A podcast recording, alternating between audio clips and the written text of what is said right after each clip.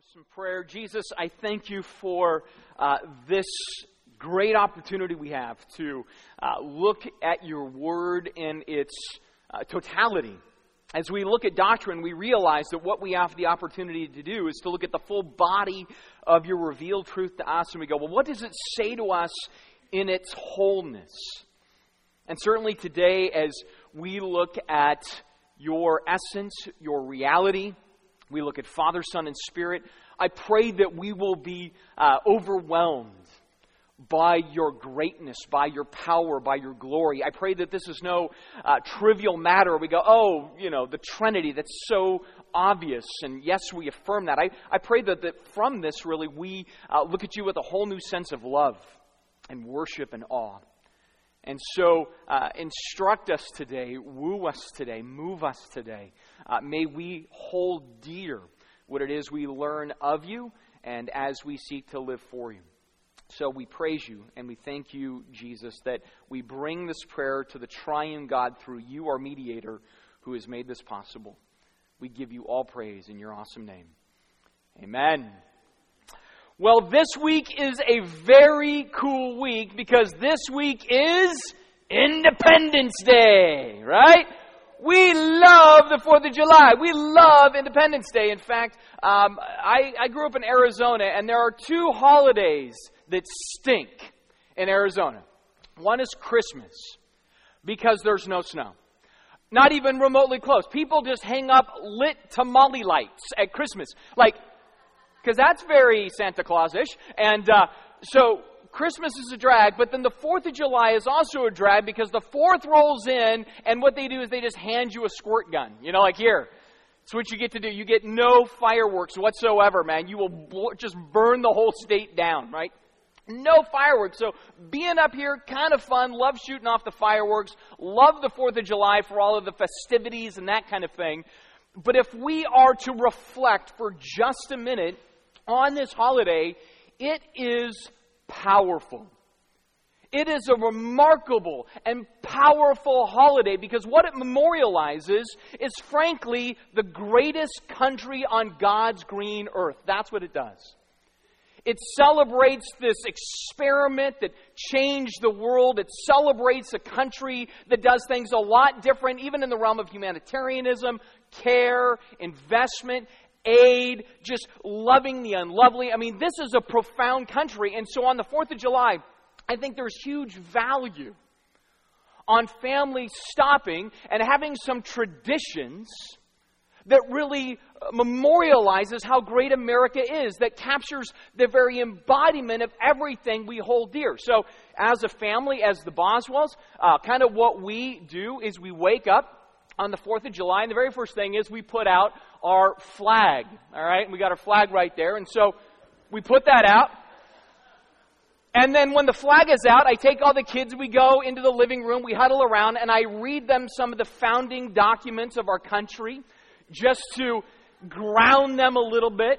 We have some trading cards of real great patriots that we pass around. We exchange as uh, kids and parents, and they all enjoy that. And then after that, we actually go to the parade. We love the parade. The marching is awesome.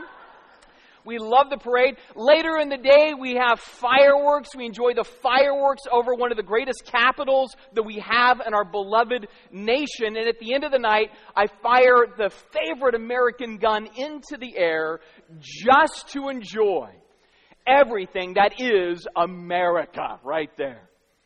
Now, at this point, some of you are laughing because you're like, well, I know how I feel about the president. This is accurate. I get that, all right? Uh, others may be slightly offended at my little stab here, and for good reason. And you should be a bit offended at this idea because I start off by saying how great America is, how amazing America is. We are the greatest country on God's green earth. But then I messed up the definition. I missed the essence. I contaminated the accurate view, of what our country is all about.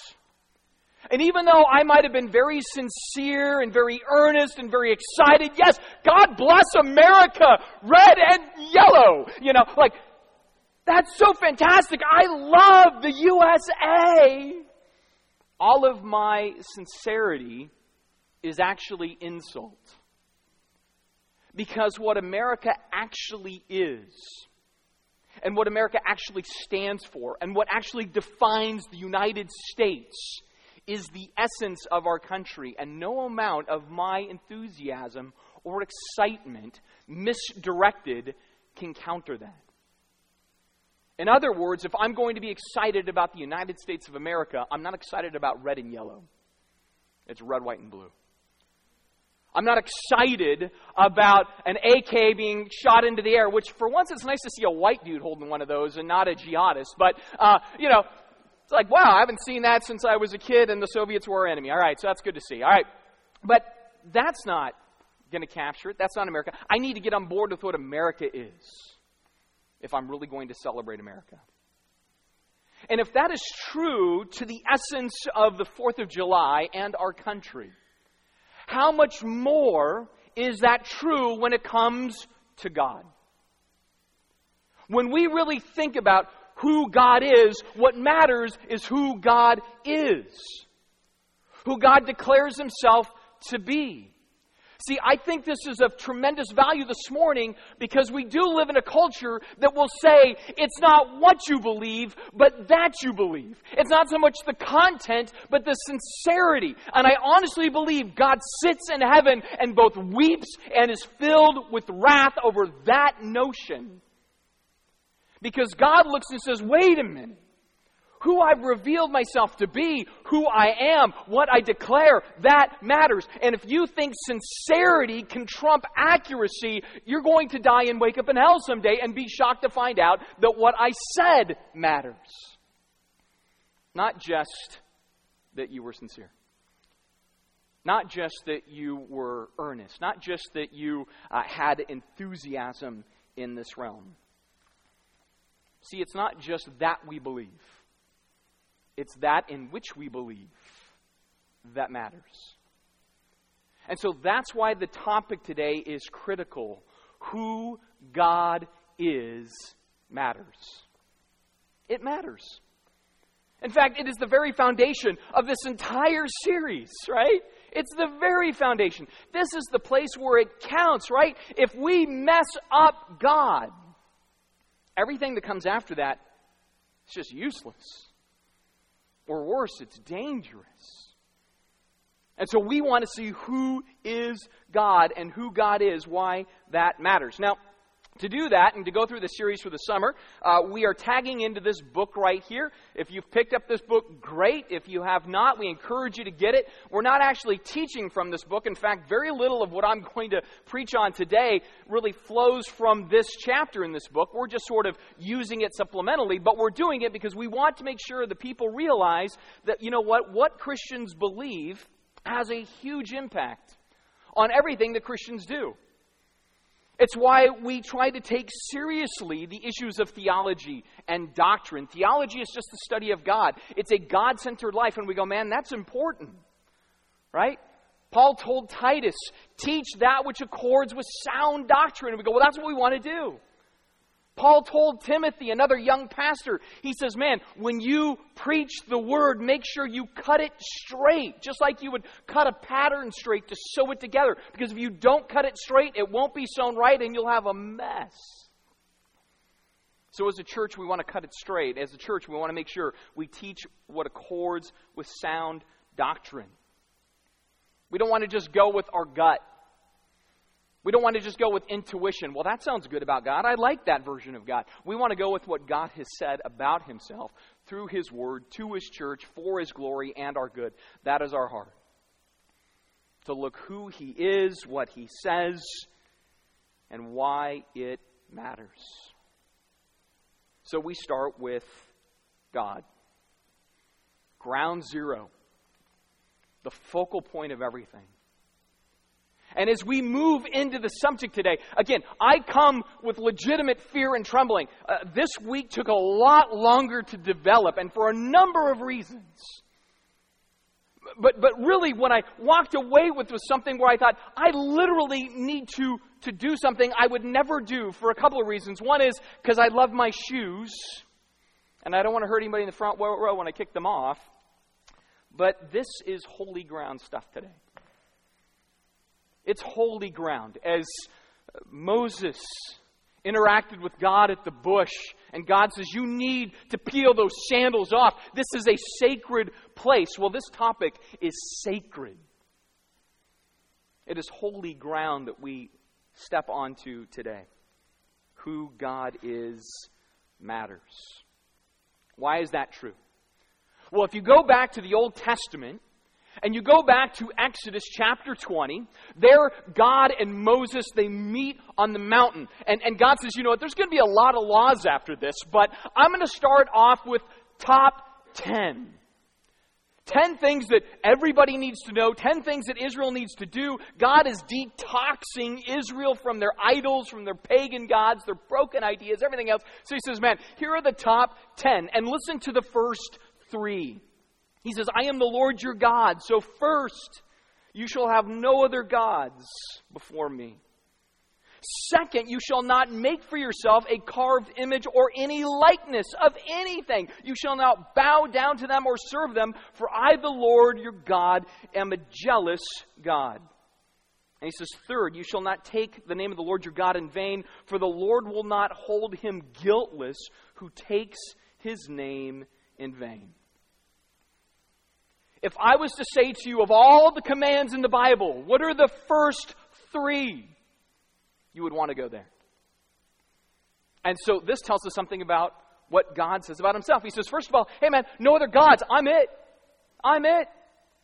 Second, he says, don't make any kind of image around who I am. In other words, don't try to put on extra constraints. Don't try to put borders and images around God that articulate God. God says, I am unbounded. And when you speak of me, don't be lazy about that. Don't just treat it as an idle thing, a vain thing. Don't just say it off the cuff or flippantly or talk about my character and attributes like a plain, everyday ordeal or situation. He says, No, you see me as holy. You see me so different. These are the top commands. Then you plug into the New Testament. It says in the Gospel of Mark, one of the scribes came and heard them disputing, Jesus and some of the other religious leadership. And so he asked, Which commandment is the most important of all? And Jesus answered, The most important is this Hear, O Israel, the Lord our God, the Lord is one. And you shall love the Lord your God with all of your heart, with all of your soul, with all of your mind, and with all of your strength. What is the greatest commandment? Love God. What is the first commandment? Worship no other God. What's the second commandment? Don't make any images of God or other gods. What's the third? Don't treat his name flippantly. See, this is what I mean by holy ground, because if this is the first and greatest commandment, then equally, if we miss this, it is the first and greatest sin. See, when we think about the greatest sin, we sometimes will think, well, murder is the greatest sin. Or some type of sexual misconduct is the greatest sin. Or lying is the greatest sin. Or pride is the greatest sin. But the Bible will say, no, no, no, no. Misrepresenting, mismarking, misdefining, misknowing, not loving God. First and greatest sin. And you're like, wow, he's all like hellfire damnation preacher today. What's the story? I want to make sure we get the weight of this. I want to make sure that we are not trivial with definitions of God. Because a wrong view of God means you have a wrong God. Or if you have a right view of God, but you worship God in wrong ways, then you are still violating the same principle. Right? And so we want to make sure we realize that how we understand God, how we see God, and how we know God, it matters. It is the difference between grace or law, it is the difference between uh, proper worship or rebellion. It is the difference between being blessed by God or being ostracized of God. It is the difference between heaven and hell itself how we see God. This is why God says, here's the first commandment, here's the greatest commandment, here's what matters. Who God is matters. And so then we have to start to get into well, what is the definition of that? Right? If uh, who God is matters, the next thing is, well, what God is matters. And when I say what God is matters, what I'm talking about is the very essence of God. And as uh, Orthodox, historic Christians, we believe that God is a triunion. Or we sometimes use the phrase Trinity or Trinitarian. These are all words that we use. But God is a triunity. And this is a mysterious truth. It's just mysterious. Now, sometimes people think about that and they go, well, wait a minute. What, are you, what are you getting at when you even say what God is matter, matters? Are you talking about like the chemical composition of God? Are you talking about like, you know, what he's made up of? Well, kind of. What we're talking about is his essence, his being. You know, everything that is our glorious God. This is what we mean by what God is matters. And when we look at the Trinity and we see what God is, we go, man, there's a lot of stuff in there I, I, I just don't understand. I don't know how to wrestle with. I can't even ratchet it all into my two to three pounds of gray matter. Well, of course you can't, because we're talking about the limitless God. And then we're trying to uh, create this architecture to capture that. And from that, I'm just telling you this morning, we're going to talk about the Trinity, and in the end, you're going to go, I still don't get it. I'm like, that's right. Right? None of us are going to fully get it because there is mystery. But what we shouldn't do with that is say, well, because there's mystery, then um, it's not essential. Or because there's mystery, then uh, that must mean that there's a lot of ignorance if there's mystery. And that's not the case. Just because there's mystery doesn't mean it isn't essential or that uh, we, we're, we're, totally ignorant of what the Trinity is all about. There's some things we know. In fact, if I gave a parallel, it would be a little bit like if you went to visit a, a military base and you would be on that base, and there's some places you could go, but then there'd be other places that say restricted access. And you wouldn't look at that restricted access and say, well, that must not be important because it's mysterious. No, you would say restricted access, that must be very important. I don't know what's there. I don't fully get it, but I know it's important, and it sets a boundary for me. Well, that's really what the Trinity does. The Trinity is mysterious, but we're not fully ignorant. And just because it's mysterious, it's not non essential. It's very essential to set up boundaries. In fact, R.C. Sproul said it this way He said, While the doctrine of the Trinity does not fully explain the mysterious character of God, it does set the boundaries outside of which we must not step. We must not step. See, the Trinity is a die for doctrine. We talk about doctrines that are die for, divide for, uh, debate concerning, uh, have some discussion regarding, uh, and maybe just kind of, you know, just blow it off. Who cares stuff? I mean, some of that's just low hanging, nobody cares. But Trinity is die for stuff because it defines God. And so, as we understand Trinity, we start with the fact of the unity part of the Trinity. God is one God. We as Christians serve one God. We are monotheists, as we call it in theology. We have one God. And He is one in essence. And when we say essence, we're saying His very being. Uh, if you uh, know philosophy, it's the ontological aspect of God. In other words, the full expression of His person. One in essence. We serve one God. What's Deuteronomy 6 4 say? Hear, O Israel, the Lord our God, the Lord is one. That's what we believe. We believe in one God. And that the one God exists in three persons. This is his subsistence. One God, one essence, three persons. In fact, 2 Corinthians 13 14 shows us a picture of this. It talks about the grace of our Lord Jesus Christ and the love of God and the fellowship of the Holy Spirit. May that be with you. Here you see all three in concert. The Son is doing what the Son does, the Father does what the Father does, the Spirit does what the Spirit does. They all work for God's collective glory and our good, and that is our triune God. They go, well, I don't understand how they can be one in essence and three in subsistence, and you say one essence but three persons in man. I don't understand. Nor do I. But it sets up the boundaries. Fact, this isn't just a New Testament idea. In the Old Testament, Ryan just read the passage out of Isaiah 6, but Isaiah is brought before God and Israel is rebellious. And man, he is even a rebellious man for a good guy. And then he sees the glory of God and man, he is undone. And the image there in Isaiah 6, you see these seraphim, and they're just around the throne of God, and they are calling to one another, Holy, holy, holy is the Lord of hosts. The whole earth is full of his glory. And then you go to verse 8, and it says, And then I heard a voice of the Lord saying, Whom shall I send? And who will go for? Us. It's like you look at that and you're like, whoa, rappy, right? Because us and I in the same phrase about God. And holy, holy, holy. Why are they saying holy, holy, holy? Because they see Father, they see Son, they see Spirit, they see the three in concert as one, saying, Whom shall we send? Who do I teach to go and teach? Well, we'll send him for us three. It's just a mystery. I think it's a mystery again. Well, we're not meant to fully get it but we are to embrace it. Now, when we think about this, some people um, take this three in one down different paths. And for some of us, we go, eh, who cares about the details of three and one? Just believe three and one. Well, it, it doesn't quite work that way. And so, to capture maybe a little bit better the essence of what we're talking about, I'm going to shift our perspective and see if I can kind of teach this from a different angle. So, go ahead and check this out.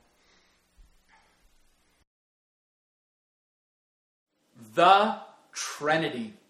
This is a profound and powerful idea. This is holy ground stuff. In fact, uh, we are still on holy ground. So uh, I will ditch the old flip flops and continue to maintain our posture this morning of being on holy ground.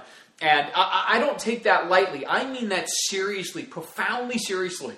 That when we talk about God being one in essence, that's our definition, one in essence, but three in person when we say that, we mean something very powerful, very holy, very reverent, very central to our Christian faith. Now, when we use that definition that God is one in essence but three in person, uh, that can be a little bit confusing for people. They kind of hear that and they go, okay, I kind of get it. Is there something uh, by way of illustration that you can help me on to get that?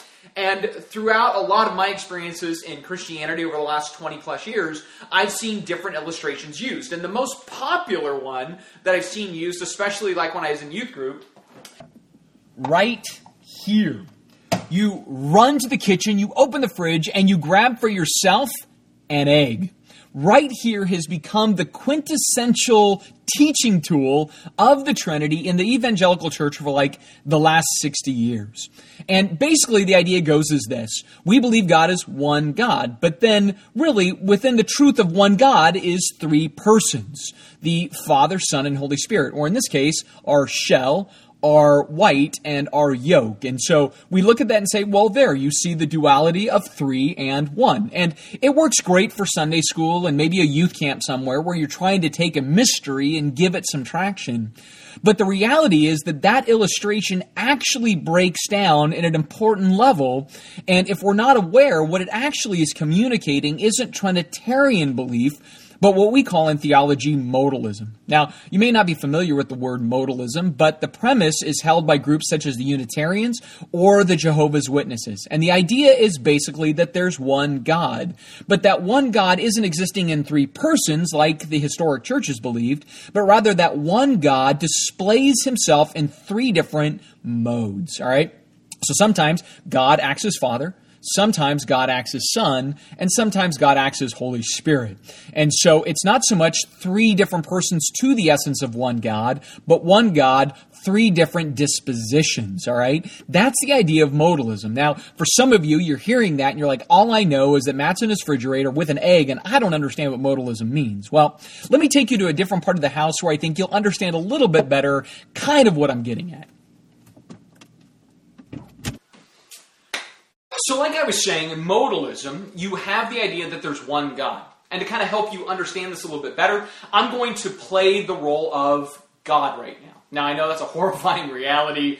Nobody like burn me at the stake after church. Uh, this is just for illustrative purposes. But in modalism, we'll say that I am God, and then as God, way back thousands of years ago, I decided that I was going to connect with Abram, who eventually becomes Abraham, the father of the Jews. And so I go down to earth to speak to him, but I decide to take up a particular mode, and that mode is father. And so I grab a fatherly type hat, place it on my head take a much more calm, fatherly, patient type sounding voice with warnings and judgments if you don't obey, and I speak to Abraham. Don't I sound fatherly right now? All right. And I have a great hat as well, right? Well, that's what modalists see God did in the Old Testament. He wears the dad hat, goes down to earth as dad, and interacts with the people as father.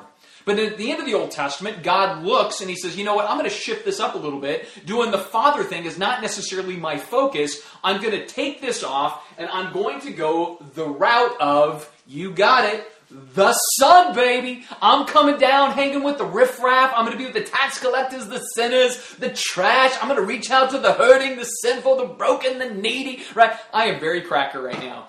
And this will be on the internet. That is scary. But God then puts on the hat of son and he does the son stuff, right? So he's reaching out, he's caring for people, he's healing, he's doing all the things that we're familiar with with the work of the son. And then, of course, the son dies on the cross, is buried in the grave, ascends to heaven, and in that ascension, then God says, I don't need to play the role of son any longer. I'll take off the son hat and put on the Holy Spirit hat. And who doesn't love a nice Florida sporting hat for the Holy Spirit? And then that's what they see God did. So, God the Father, He's hung up on a shelf. God the Son, He's hung up on a shelf. God the Holy Spirit today, hanging out with us. Now, if you think my Holy Spirit hat is a little too docile, maybe you're a tongue speaker or more charismatic, I can hook you up. I don't want to cause anybody to not feel more welcomed in this environment. And so, uh, we can go with the cool Holy Spirit hat this way. I, I, don't mind. It's cool with me. Maybe you're a little bit more of this kind of Holy Spirit. Doesn't matter. Either way, all of these systems are a misrepresentation or a misunderstanding of how we understand Orthodox Trinitarian doctrine. Now, uh, uh, one of the areas that uh, recently there was a slight kind of drifting into modalism that people didn't fully realize was with a book called The Shack. And if you ever read The Shack or heard about The Shack, it was a little bit in that book as well. The difference was the hats were slightly different. God the Father was um, right here, large black woman that liked to make pancakes in the kitchen in the morning. Uh, but again, kind of a form of modalism. And then the Holy Spirit was. Uh, quite a dainty and cute little Asian gal. And uh, again, these were uh, ways trying to help communicate an idea about the Trinity. I think the uh, heart and intention behind that was good, but in the end, it kind of missed the mark on what we mean by being Trinitarian or holding to the triunity of God, right? Those are all forms of modalism. But they're not the only problem that we face in the Christian church today. There's another form of misinformation that sort of floats around that we call tritheism. To understand tritheism, I'm going to take you back in the kitchen. All right, here we got going for us right here a little bit of tritheism. All right, gotta love that. Now, some of you right now are a little bit horrified because you're looking and you're going, no, no, no, wait didn't you say this next segment was about tritheism and that was a broken idea? But Matt, right here, you have an illustration that people use all the time to describe what we actually believe. Well, I do have an illustration here we typically use to describe what we believe, but in reality, unfortunately, the illustration slightly broken. All right, so let's see if I can unpack this. Now, typically, even among uh, Orthodox Christians, we use this and we say, well, you know, here's the deal.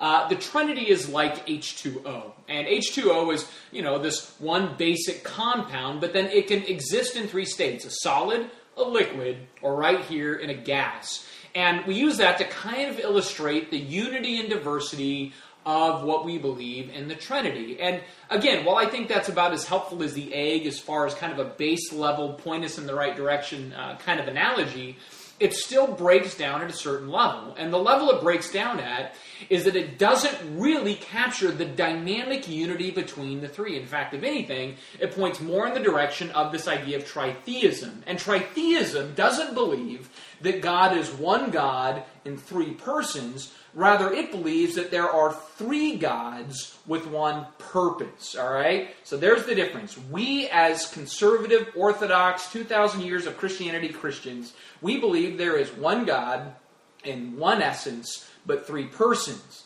Tritheism believes in three gods with one purpose, all right? So there is God the Father, who then later established or created God the Son, and then they collaborated somehow to establish or create God the Holy Spirit or God the Holy Ghost, right? And so the Holy Spirit and the Son are not co eternal, they're not co equal, they have not been permanent. They came on the scene later after God decided to create two other gods. So these three gods then work in concert to accomplish certain tasks and plans. Now, the group of people most committed to this particular ideology is the Church of Jesus Christ of Latter day Saints or the Mormons. Uh, the Mormon church believes that there are three gods. They don't believe there's one God and three persons. They believe there's three gods. And so there was God the Father, and eventually he established his Son, and then together they established the Holy Ghost. And if you ever understand Mormon theology, uh, you'll notice that there's even a difference between the Holy Spirit and the Holy Ghost. They're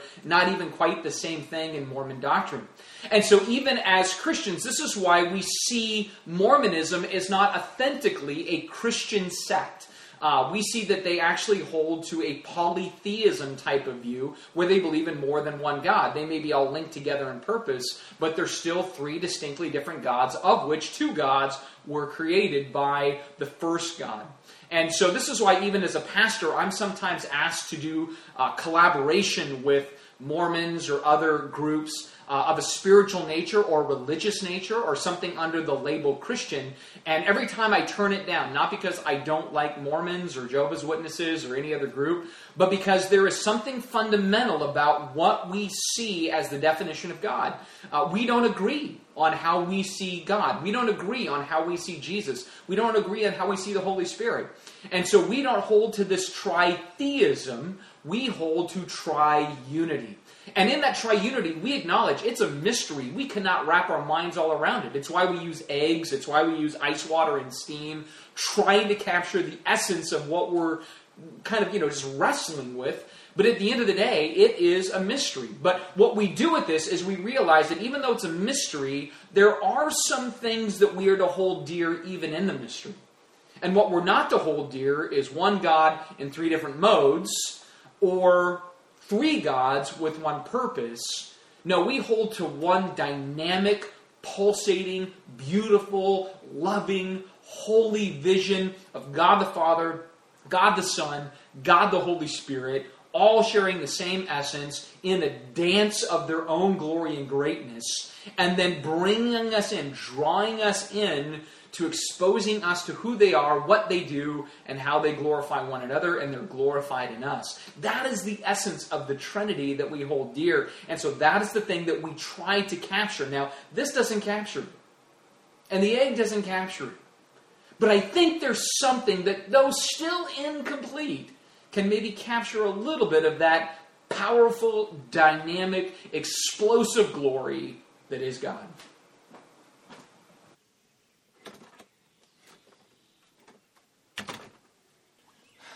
All right, so how do we then bring everything together? We've just said that these three individual pictures don't quite represent the full package of the Trinity. While it's great that we kind of think about things as kind of Father, Son, and Spirit, or solid, liquid, and gas, uh, again, that still doesn't capture their oneness. In fact, as I thought about this more, I thought maybe there's a way where we can go a little deeper to kind of capture that oneness of essence, but three in person. And, and maybe to do that, we go deeper into our elements and we go, maybe it's not so much H2O that is the oneness, but rather we go to the very atomic level itself and we say atoms. Atoms make everything. Atoms are the oneness but then atoms play out in a subsistence of different elements. And so, for the illustration here, to better capture the Trinity, maybe what we need to do is say, well, we need to see the atoms as the one essence representing the one true God, but then it plays in three ways, and those three ways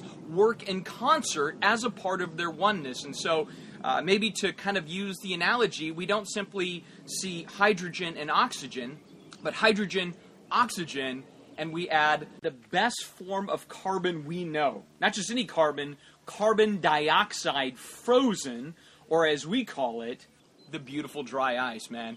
I love the dry ice. Now, what we're about to do, I want to let you know now. I know there's moms out there going, oh goodness, you have to give the disclaimer. Kids, do not do this at home. That's what you moms want. I got that. So, kids, do not do this at home. Unless, of course, you suck dad into it, and dad would love to do it. It is that fun. All right, so uh, what we're about to do is kind of capture how you can take the three elements, right? And they share this one elemental principle that they're all bound atomically or at the atom level, but then they have this subsistence in three different ways, which, when it works in concert, is powerful and explosive. All right, here's where we're getting down to business. Now, the basic idea that we believe as uh, conservative, evangelical, orthodox, historic Christians, those are a lot of words, I know. Uh, we believe that the Father has always been, right? And so he has just always exist, existed, he has always been God, but then in himself, he has begotten the Son, but he has begotten the Son eternally. When we see the word begotten or the one and only, if you have like an NIV or something like that, uh, the idea there isn't so much that there was a beginning in Christ, but that rather in the relationship between Father and Son, the Father has eternally begotten the Son. Eternally. So it never had a beginning to that, it never has an end to that. They just are existing together. And in now, what happens is the Father delights in the Son. The Father glorifies the Son, it says in John 17. In fact, the Father has always glorified the Son. And so that's why Jesus has to be co equal and co eternal and co God. Otherwise, it would be sinful for God to worship something other than himself. But by worshiping his only begotten Son, he doesn't sin, rather, he delights in his own glory. So the Father eternally begets the Son so as to delight in himself and in his Son. At the same time, the Son eternally delights in the Father, eternally enjoys the goodness of the Father, the love of the Father, the greatness of the Father, the glory of the Father, right? So, as much as the Father glorifies the Son, the Son glorifies the Father.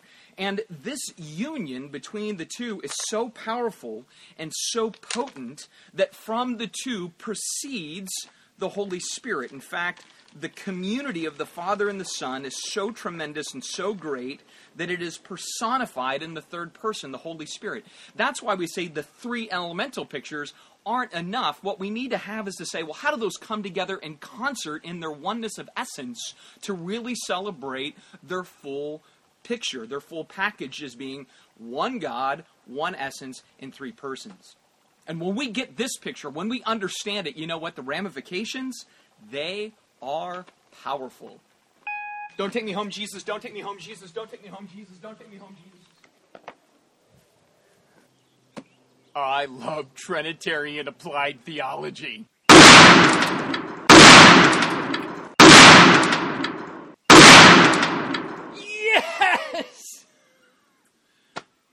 That is the power of the Trinity.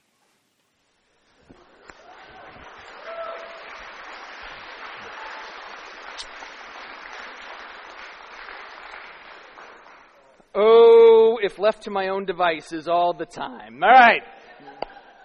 Yes, and still it's a mystery, but you get the concert, you get the dynamic, you get the dance. That's what we're talking about. That is our Trinity. This is, uh, man, what God is, why God is, it matters. It just matters. And to kind of understand the essence of Father, Son, Spirit as God, uh, we affirm certain verses that show they are fully God. We see the Father is fully God, eternal and co equal. He is God.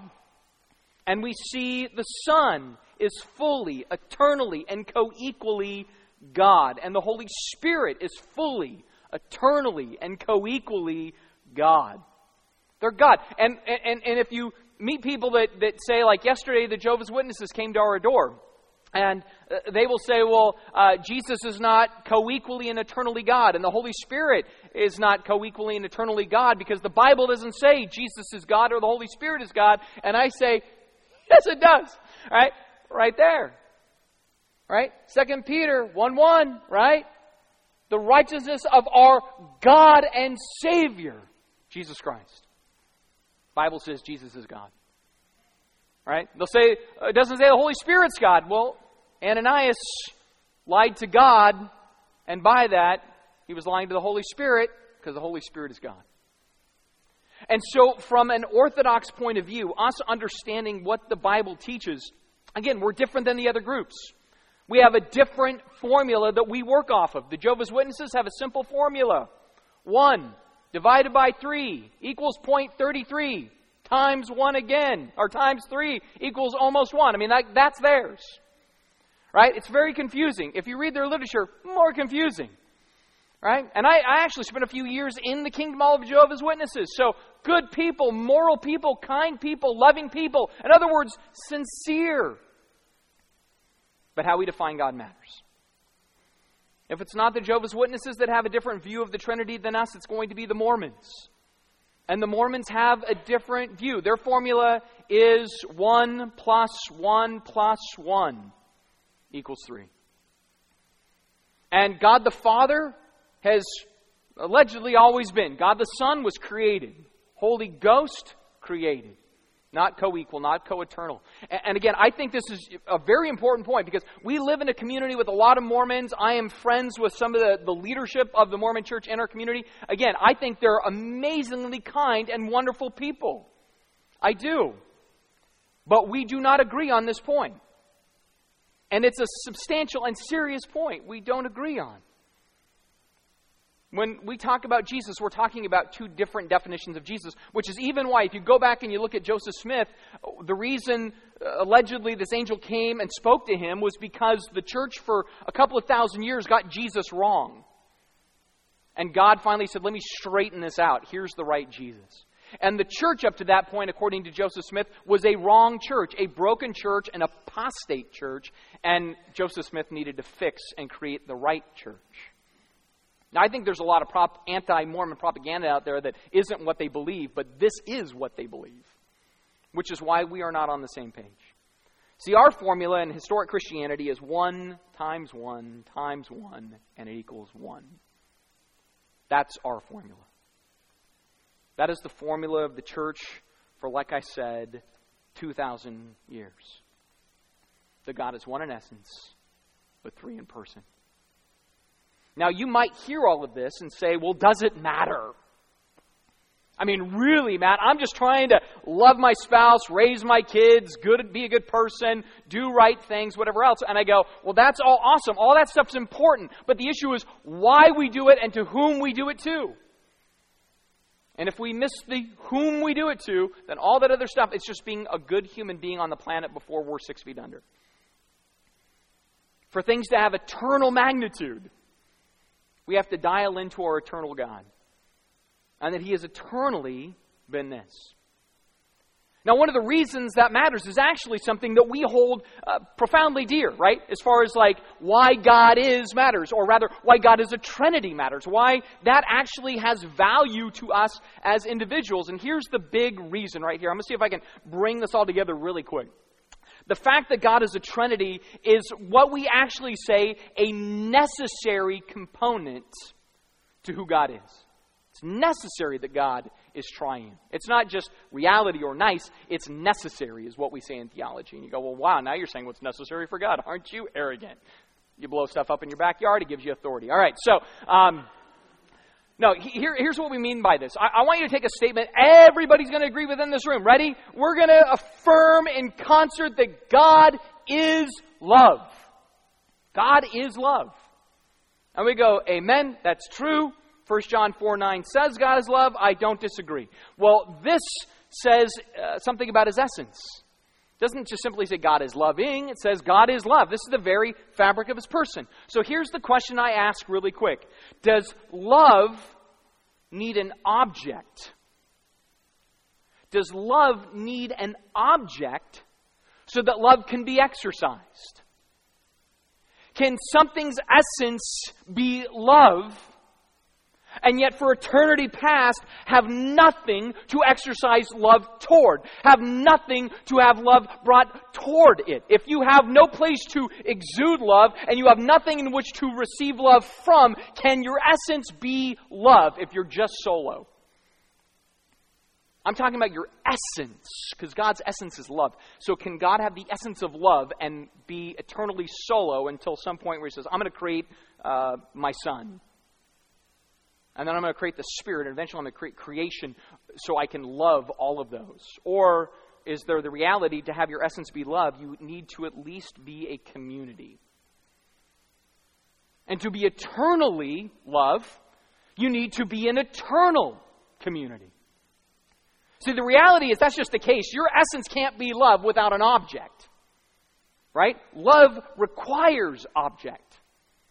Love must be expressed. In fact, this is even why uh, earlier in 1 John 4 7 it says love is from God, because God expresses love, for God is love. And so we look and we go, God the Father, solo, not enough. For the eternal nature of God's love to always exist, there needed to be community. So right now I'm going to use my kids as an illustration of this. And first I'm going to bring up my oldest daughter, Honor. So Honor, why don't you come up, on, up here right now? We'll put the other kids on deck. We're a little bit like the Mariners, except I think we'll hit it out of the park on this one. All right. So, um, Sorry. Um, so Honor is playing the role of father. Uh, don't get too caught up in her being a girl. We'll just work with it. All right. So she is father, but again, to exude love, to be the essence of love, love then needs object and direction. And so for that, we're going to bring up my one and only son, Grayson. All right, Gray, why don't you get up here? You're going to play the role of son. All right, let's bring you over here, my man. You got no socks on, bro. What's up? All right, so. So, for their essence of love, for the essence of love of the Father means the Father is to express love to the Son. And then the role of the Son is to express love to the Father. And this is the community of eternal love. And this is why we say the Son has to have always been, otherwise, the Father hasn't always been love. And if the Father hasn't always been love, what has the Father been? If the Father's essence is love, there needed to be eternal community. Now, in theology, we say the Son is begotten of the Father, but we say it eternally. So, again, the Son wasn't at one point created, and that's what begotten means. What it means is that the Father has always just expressed love to the Son, and then the Son reciprocates the love to the Father.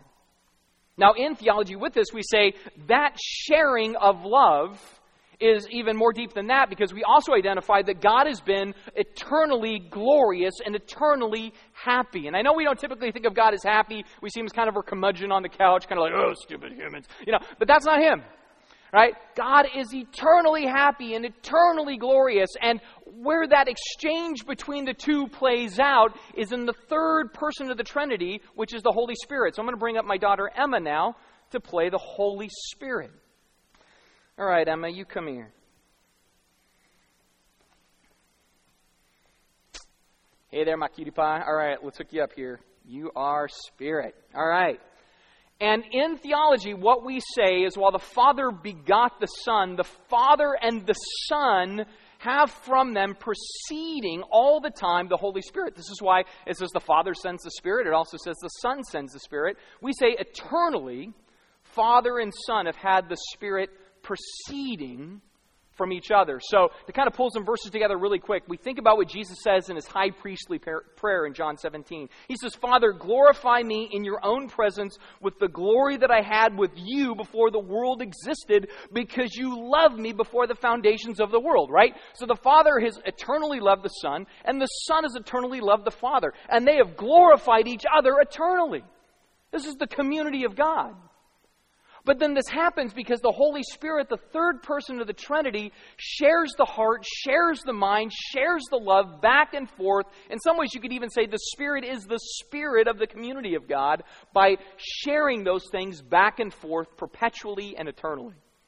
In fact, even you see, like in 2 Corinthians, or 1 Corinthians rather, uh, chapter 2. This should be 1 Corinthians 2 10 and 11. I think this is going to say second, should be first.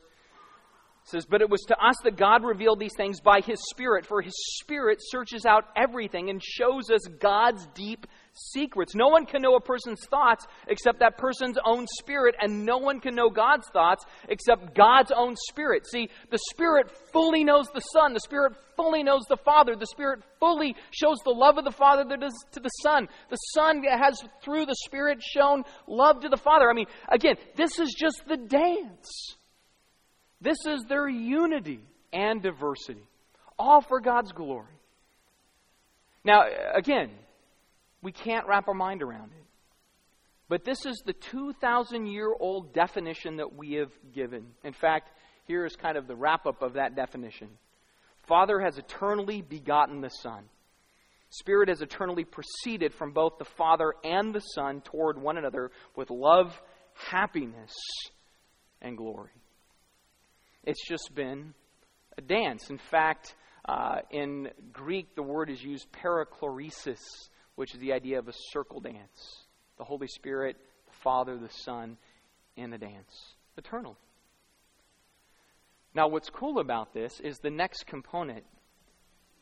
We're going to bind you in oneness, redneck style. All right? Put on Dad's giant rubber band. All right. Let's give that to you to you and to you. Aren't you kids cute? All right. This is the best rubber band shooter ever made. All right, so now I'm going to have you step back, and I, I, am going to bring us into the equation now because, you know, we've said this matters within God, but then what we notice about the triune God is that the triune God is Savior is Savior. And to do that, I'm going to bring up another friend of mine, Tanner Bailey. So, Tanner, why don't you come up right now? All right? And uh, you just stand actually right here. I'm going to have you be right there. All right? So, here's the most important thing about Tanner. I had a list of a lot of people I could use for this, and I had to look really hard and think about it. And I go, who is the biggest sinner I know? And so, um, I went with Tanner. All right. So, so here, here's the thing. I'm going to leave Sinner Tanner right there, and we're going to leave the triune God right there. And what you're going to see as they then work in concert as Savior is that, first of all, the Father sees and seeks the sinner. I mean, this is what the Bible affirms. The Father sees the sinner. The Father seeks the sinner. He wants the sinner. He wants to redeem. He wants to save. He wants to draw to himself, draw into this community. So the Father says, I see the sinner. I see the need. I seek them out. But then you have the Son. And the Bible says the Son is sent of the Father. So the Son, now, look at that. Emma's like, You're pulling the Holy Spirit into this. What are you doing? All right, so. Um, the Son is sent of the Father to the sinner. Now, the Trinity isn't broken. Uh, that community is not disrupted as the Son is sent to the sinner, but He's sent.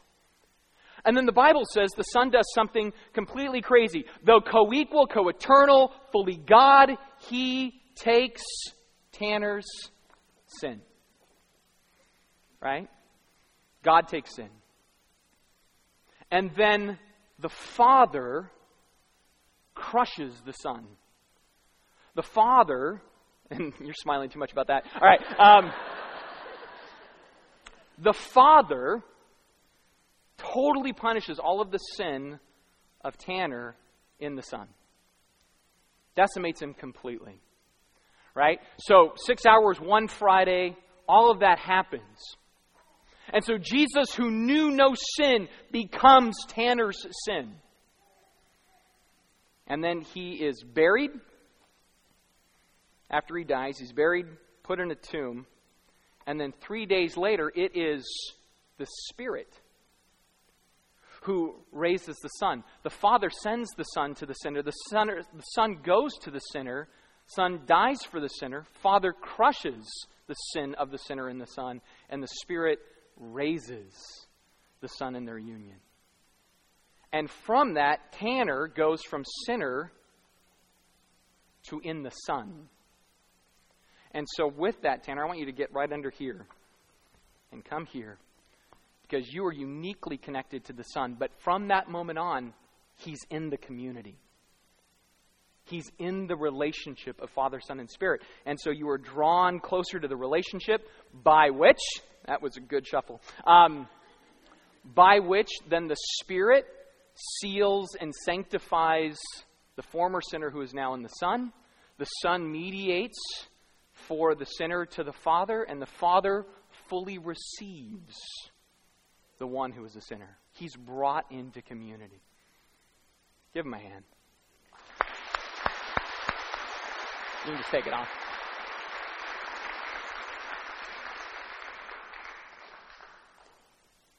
That means God is receiver. And, and I close with a passage out of John 17 that I think pulls that whole thing together and you get it and you understand how the triune God, who has always been love, in love says, I'm going to seek, I'm going to receive, and I'm going to draw in fully to my community. In fact, Jesus, again, it's his high priestly prayer, last big prayer uh, of his earthly ministry. And he says in John 17, he says, I do not ask for these only, but also for those who will believe in me through their word that they all may be one, just as you, Father, are in me, and I in you, that they also may be in us, so that the world will believe that you have sent me. The glory that you have given me, I have given to them. He's gone, he suffered, died, rose, brought into community. I've given it to them says, I and them and you and me, that they may be perfectly one, so that the world may know that you sent me and loved them, even as you loved me. It says, Father, I desire that they also, whom you have given me, may be with me where I am to see my glory that you have given me because you loved me before the foundations of the world. O righteous Father, even though the world does not know you, I know you, and these know that you have sent me. I made known to them your name, and I will continue to make it known, that the love with which you loved me may be in them, and I in them. That is one of the most profound pieces of the Bible you can read because it's not just that we worship God from a distance, but that through the gospel we're drawn into the union of God. In the Son, we're in the union. What this means ultimately is this the triune God is our home.